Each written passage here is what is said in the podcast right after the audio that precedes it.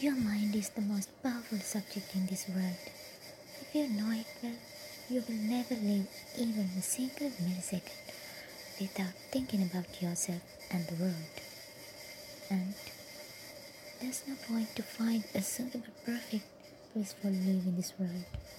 Only thing that you can do is make a beautiful heart and soul inside you. Another thing, material gain is only part of definition of success. You will see when come as a real human. What is that real human? The real human always with love and helping hand.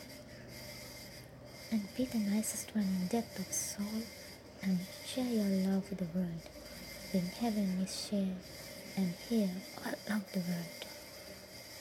Children are the most beautiful, valuable gift for us. They are the creativity of every single moment, the magic, the wonder. Until they fill with toxins, their purity is limitless and unique. Keep it in your mind. Protect the next generation. Do your duty with all your heart. Give love for all of the world. Thank you.